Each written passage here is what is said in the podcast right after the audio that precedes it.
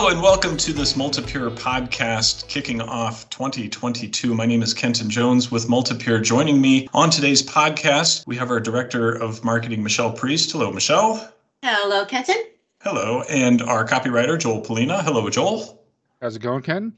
It's going great. So, today, in no surprise to anybody, we're talking about water, but specifically, we're talking about bottled water and how it relates to the ongoing drought here in the Western US. We're all based here uh, in the Southwest, the Western United States, where we are under a profound drought. I know here in Southern Nevada, the drought is going on now more than 20 years. So, water scarcity, availability of fresh water is something that is foremost on, on a lot of people's minds, especially when we're talking about growth, especially when we're talking about climate change. But what we'd like to talk about today, very specifically, is bottled water companies especially in the West, coming in and pumping water from natural sources and bottling water and selling it, oftentimes at insane profits. And so we've got a couple of uh, news articles that we wanted to respond to one from the LA Times, one from the New York Times, also one I've got here in front of me from Sunset Magazine. So, Michelle, I'm going to start with you being somebody from California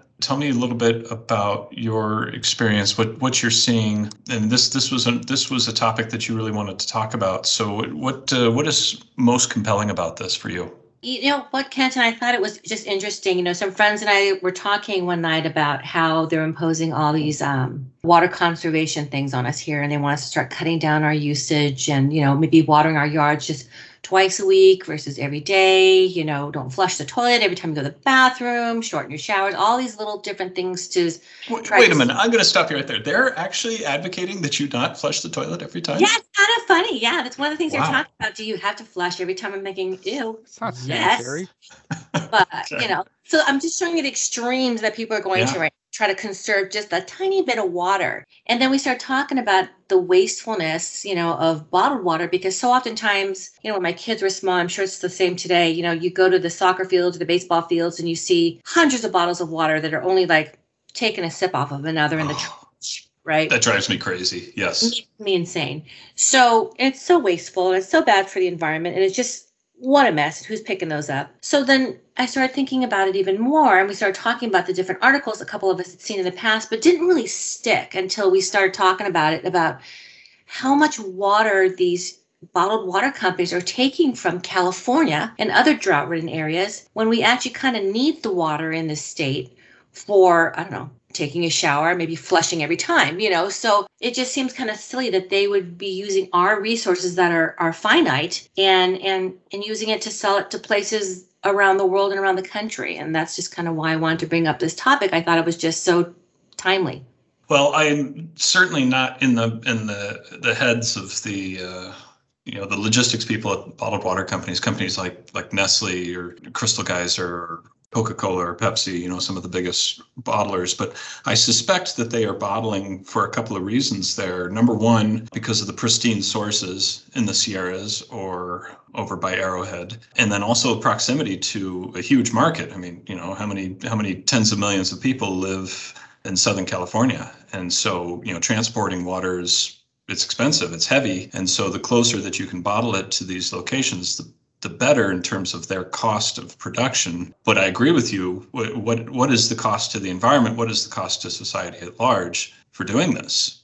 Definitely. And Joel, before we started recording the podcast, you had mentioned that uh, the article that you'd read about one of the bottled water companies and dumping of arsenic laden water. You want to go into that? Yeah, yeah, it's it's kind of crazy because even beyond uh, drought considerations, water supply considerations, uh, the fact that they're bottling a essentially a public resource, these companies are kind of irresponsible uh, irresponsible about how they do that. I mean, uh, in the article I read, the Crystal Geyser bottled water company dumped twenty three thousand gallons of arsenic laden wastewater right back into the sewer system and that's uh, you're essentially they're t- they're dumping like toxic waste into the sewer supply, which gets recycled into the regular tap water supply. And uh, you know, I think we can all agree that's that's bad. We don't want that in the sewer system. Even if even if they could deal with it, that could easily overwhelm the the wastewater uh, treatment there could slip through the cracks. Suddenly, had arsenic in the water supply, and they got fined uh, five million dollars for that. They basically, hey, that's bad,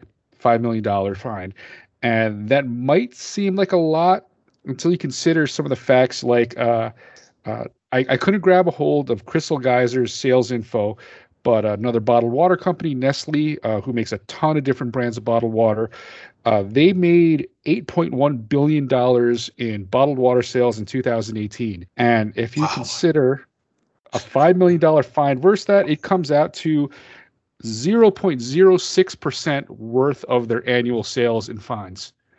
That is less than a slap on the wrist. That's basically just someone mildly saying, hey, stop that. That's wow. I mean, uh, talk about, I mean, pointless. I mean, would they, they hemorrhage that? Uh, they probably make more than interest payments on that, like on a daily basis on their on their loans. So, I mean, what do they care? I mean, how is that supposed to be some kind of a penalty? Yeah, that's that's the equivalent of them like digging around for loose change between their their seat cushions on their sofa or something. Just like here you go, there's the fine, and it just it just there's no that there's little to no disincentive for them to actually do something like that if if the fine is that minuscule compared to the kind of profits, the kind of sales they're making out of this, and uh, even the sales. The, the, you got to assume 8.1 billion in sales is still going to impart massive profits considering how little they actually pay for the the water rights. I, I mean, if you don't mind, I'm gonna I'm gonna go into this number I dug up here.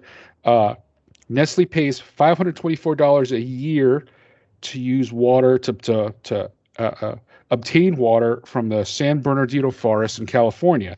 They actually obtain 62.6 million gallons of water a year, and they pay $524 for that.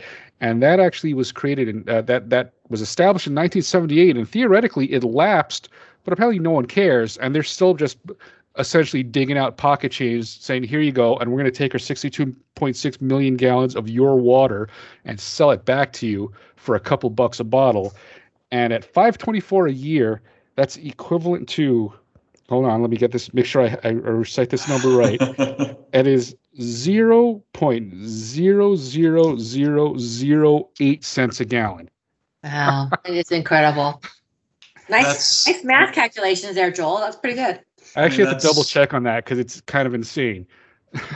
that's uh, that's almost unconscionable. Is that that it's such a precious resource is is I mean is, is being given away practically for profit. And then you know I wonder what their profit. I mean their profit margin obviously is humongous. I mean if they're if they're if they're spending pennies, I mean fractions of pennies per gallon, and then they're selling the water.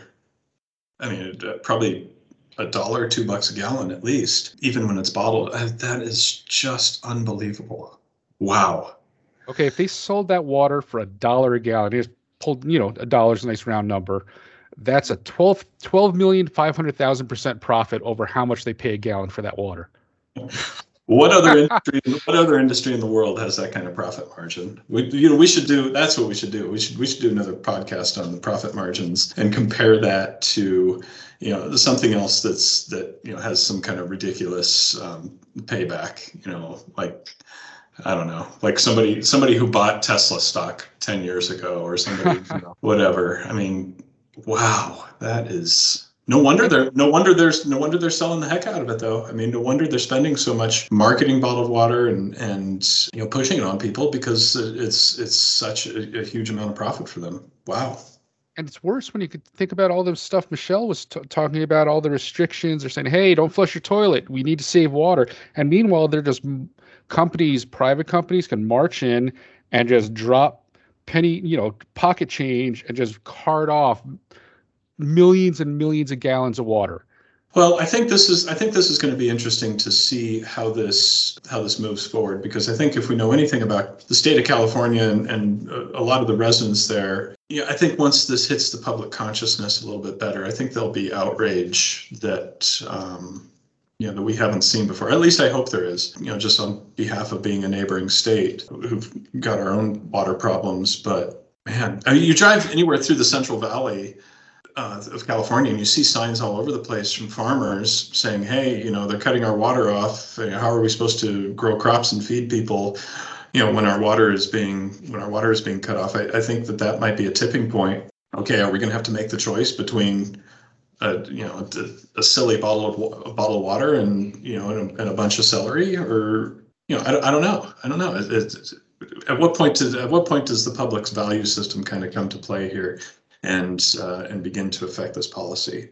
Yeah time will tell that's all I can say is, I mean, it and it's funny because it's not just something that's just happened recently too. It's I think one of the big things that um, some of these bottled water companies do, and, and, maybe it's not intentional, but they tend to go to smaller rural areas and do this. I was reading another article about a couple towns in Michigan, very rural areas, and what they did is they've used up so much water in these areas that the aquifers are 14 feet down and they're just not recharging. So people who actually live in those towns and they're all in well water, now the residents are struggling because they don't have water without drilling new wells and going even deeper. And it's affecting the creeks in their area. You know, they're they're finding that the creeks are either running dry or because of the water so low that there's no fish in the streams, which affects, you know, the, the ecosystem in the whole area. So it's just, it's actually just all around the country, not just um, California. And I think it's something we could really stop and think about, about, you know, this very important resource. And it'd be one thing if bottled water was like magic water and it was so good for you that you know it would make all the difference you know? But that's actually not it and we all know that that the quality of the water is not there and you're paying a fortune for it and they're just profiting from it. So it's kind of something to, we should all stop and think about a little bit.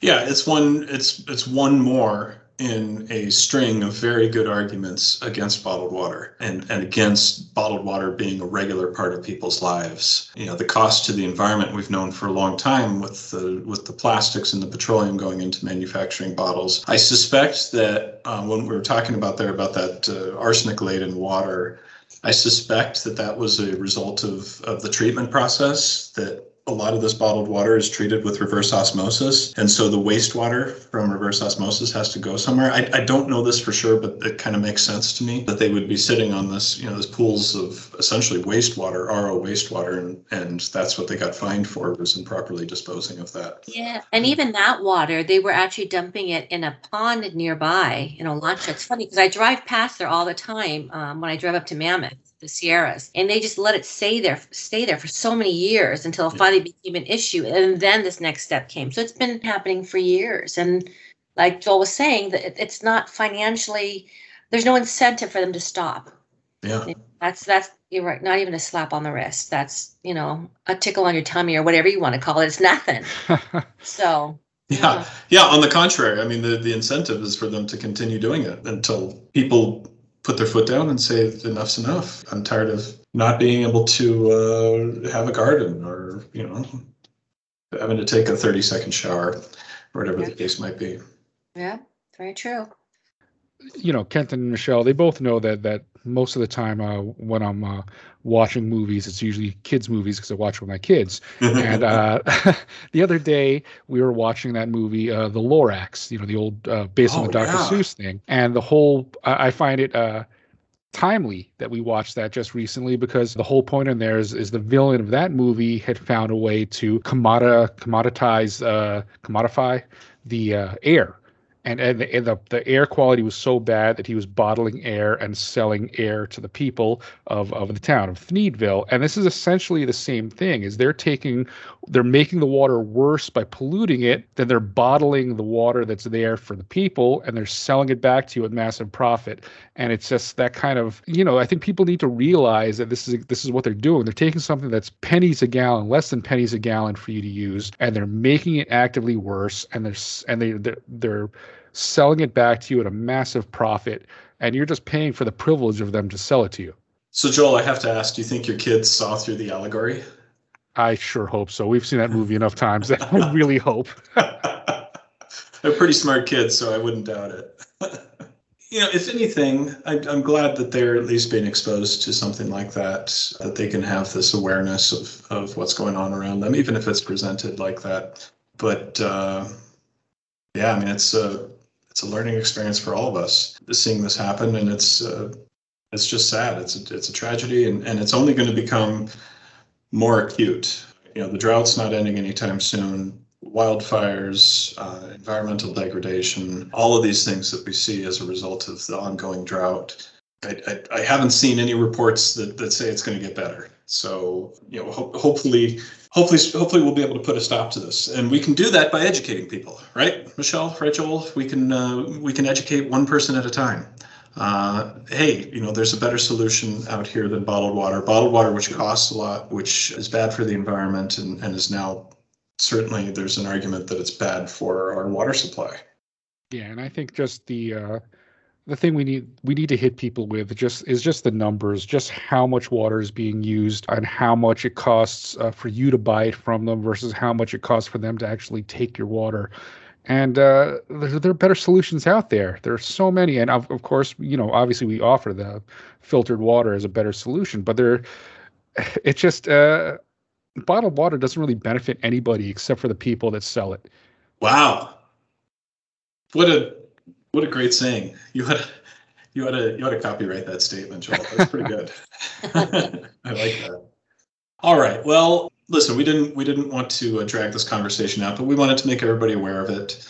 Tens of millions of gallons by a variety of companies being pulled out of the ground, often for fractions of pennies per gallon. And you know, you decide whether that's right or wrong. I don't know but with the dwindling supply of water, especially here in the West, certainly something that we should uh, we should be talking about.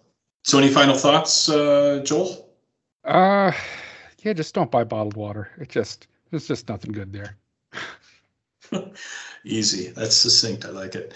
Uh, Michelle.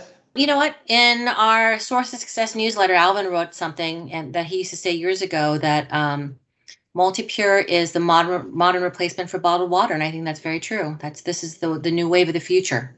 Yeah, uh, maybe even truer than when when he first said it back all those decades ago. So it's it's a it's a timeless conversation. It's a it's uh, timeless information that you can share with people, and um, you know just help try to break people's bad habits, and this bad habit being bottled water. So, with that, we're going to go ahead and wrap up today's podcast. Thank you so much for joining us to talk about bottled water and the effects on the environment and uh, the effects on potentially the drought. So, on behalf of Michelle and Joel, I want to remind everybody to check out Multi-Pure's social media accounts uh, Instagram, Facebook. We also have some TikTok videos, YouTube videos. We're uh, constantly updating there as well. So, please join, subscribe, sign up for any and all of the above. In the month of January 2022, we're talking about starting fresh, which is uh, just a way to remind people to uh, to start the year out on the right foot and uh, maybe set some goals for yourself. But start your momentum for the new year early with uh, Multi-Pure, with educating people about water, educating people about being uh, water advocates. So thank you so much for joining us. We'll talk to you later. And just a reminder that Multi-Pure is for life for you.